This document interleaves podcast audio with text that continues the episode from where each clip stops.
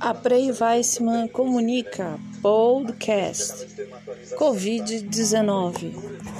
Eu sou Cris Prey, jornalista, poeta, dramaturga. Estou aqui para dizer a todos os meus amigos e familiares que nesse momento em que Jundiaí e o resto do país, Brasil, está em quarentena, é necessário que fiquemos em casa. Eu sou grupo de risco, por ser asmática, ser ex-leucêmica e ter, além de tudo, algumas intercorrências com a lesão medular. Eu quero que vocês entendam de uma maneira muito simples e muito didática. Ficar em casa não é ruim. Na realidade, sem cri criar nenhum alarde, não é uma gripe. E isso, quem tem asma sabe muito bem do que eu estou falando. A Covid-19 ataca o organismo, ou seja, o nosso corpo humano de uma maneira em que quebra o nosso processo de imunidade. O nosso corpo se inflama, os brônquios se inflamam, nós vamos criar muco e não vamos conseguir respirar. Quem teimar em achar que é uma gripe, não é. Aliás, eu estou em contato com especialistas que falam: Cris, você é asmática, você já passou por crise de asma.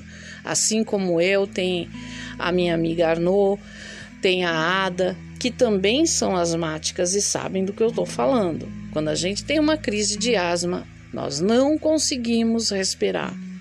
Se a gente tem o remédio, nós fazemos uso dele e voltamos a respirar. Se a gente não consegue ter esse acesso ao remédio, nós vamos entrar em colapso e acabamos em tenda de oxigênio, respiração artificial, etc. e etc. De uma maneira muito branda. O que a gente passa com as crises de asma é o que acontece com a Covid-19.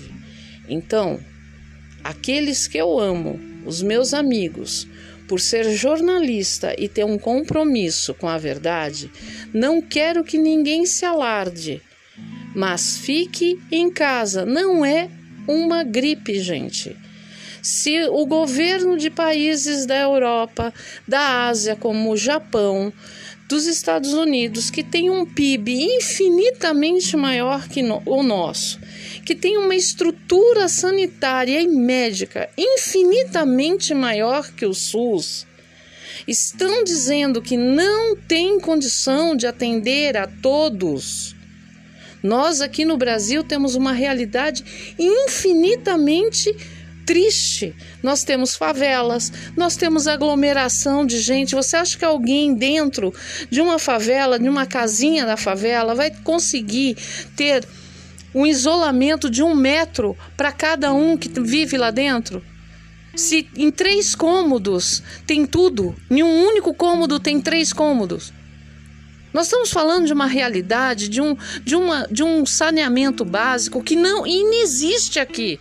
Ou vocês acham que a gente tem dengue, que a gente tem sarampo, que a gente tem um monte de outros problemas? Por quê? Porque não temos saneamento básico. Não é questão de cada um cuidar do lixo e não botar o lixo na rua. Isso é o de menos, porque se acontece uma enchente, vocês acham que simplesmente eu catar o meu lixo vai resolver? O meu móvel vai sair rio abaixo. Então, o que está no, nos rios não é porque alguém jogou neles, é enchente que passou lá para cima. Porque o rio é uma sequência. De Tietê vai para São Paulo. Então acorda, gente. Há décadas não temos saneamento básico. Há décadas não temos investimento em saúde, em educação. Então o que a gente está pedindo, o que os jornalistas pedem, o que todo mundo está pedindo, solidariedade, amor. Fiquem em casa. Não é uma gripe.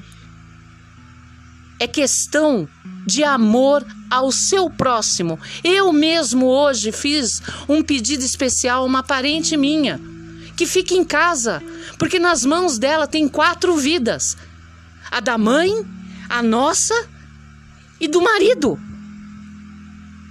Então, gente, por favor, coerência. Coerência e respeito. Atitude, atitude assertiva.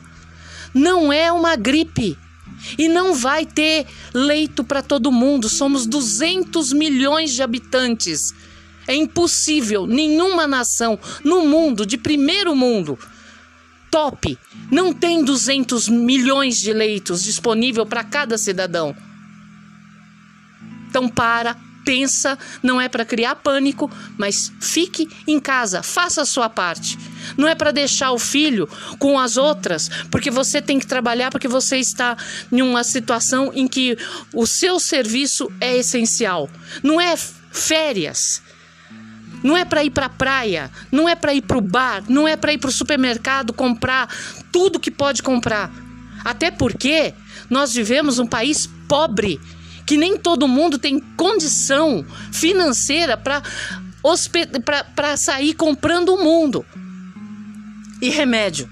Não é para colocar todos os remédios da farmácia dentro da sua casa. Isso não vai resolver o problema. Muito pelo contrário. Aquelas pessoas que são pobres, que não têm, não têm dinheiro e condição para colocar uma farmácia dentro de casa, vão ficar sem remédio. E o que, que vai adiantar?